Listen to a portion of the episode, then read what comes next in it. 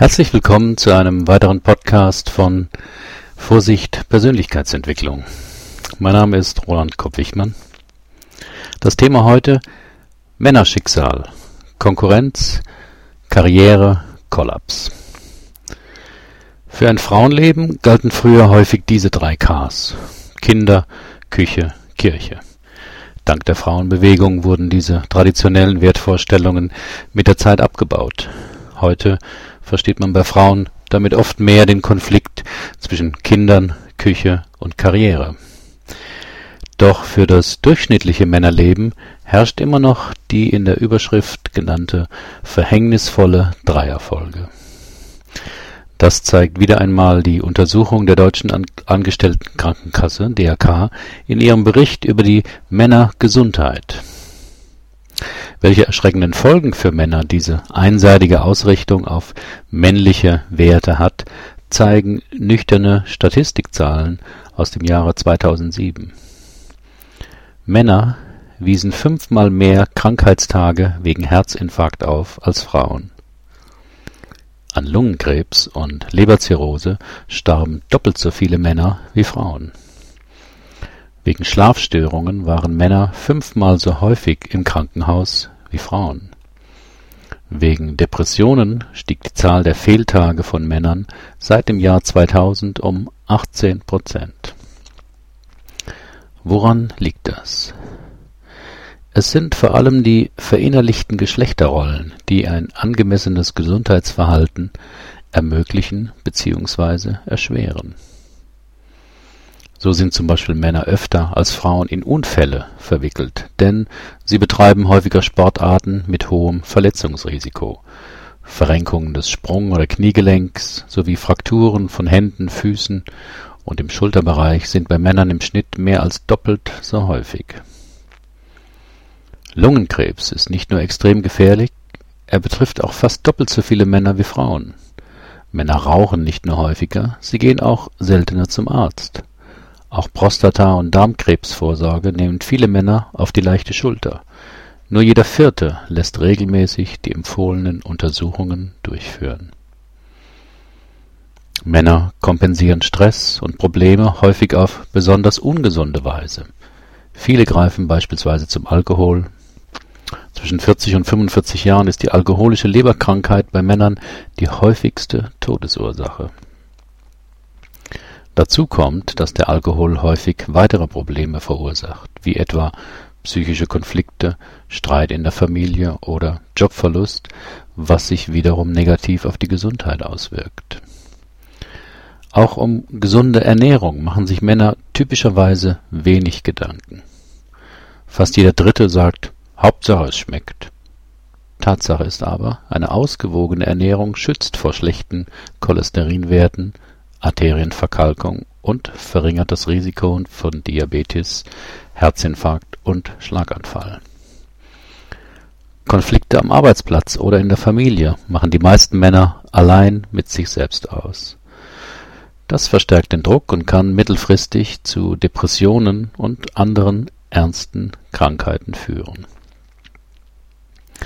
Speziell das Depressionsrisiko wird bei Männern zumeist unterschätzt sowohl von Betroffenen als auch von Fachleuten. Das hat auch etwas mit dem Gender Bias bei der Diagnosezuweisung zu tun, will heißen, bei Frauen werden wesentlich häufiger Depressionen diagnostiziert, obwohl Männer mit 63 Prozent aller Sterbefälle durch Suizid mehr als die Hälfte ausmachen. Das hängt damit zusammen, dass die männertypischen Symptome einer Depression wie aggressives Verhalten, Feindseligkeit, Gereiztheit, Unruhe oder geringe Stresstoleranz häufig von Hausärzten nicht als ernstzunehmende Signale erkannt werden. Einige psychologische Hintergründe dieses Männlichkeitswahns will ich hier nur kurz andeuten. Ausführlich, kompetent und humorvoll tut das mein Berufskollege Björn Süfke in seinem Buch Männerseelen ein psychologischer Reiseführer. Also, was steckt dahinter? Es sind meiner Ansicht nach vor allem zwei Einstellungen bzw. Verhaltensweisen. Erstens Belastungen oder mögliche Gefahrensignale werden falsch interpretiert.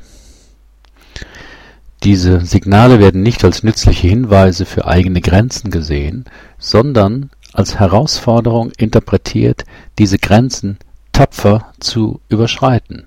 Das wollen wir doch mal sehen. Kein Mann würde bei einem Warnsignal seines Autos, zum Beispiel Öldrucklampe geht an, sagen, das wird schon wieder oder ich habe jetzt keine Zeit für sowas, sondern würde die nächste Werkstatt ansteuern. Doch bei körperlichen Warnsignalen reagieren viele Männer genau so. Zweitens, wir Männer sind dauernd damit beschäftigt, unsere männliche Identität zu stabilisieren.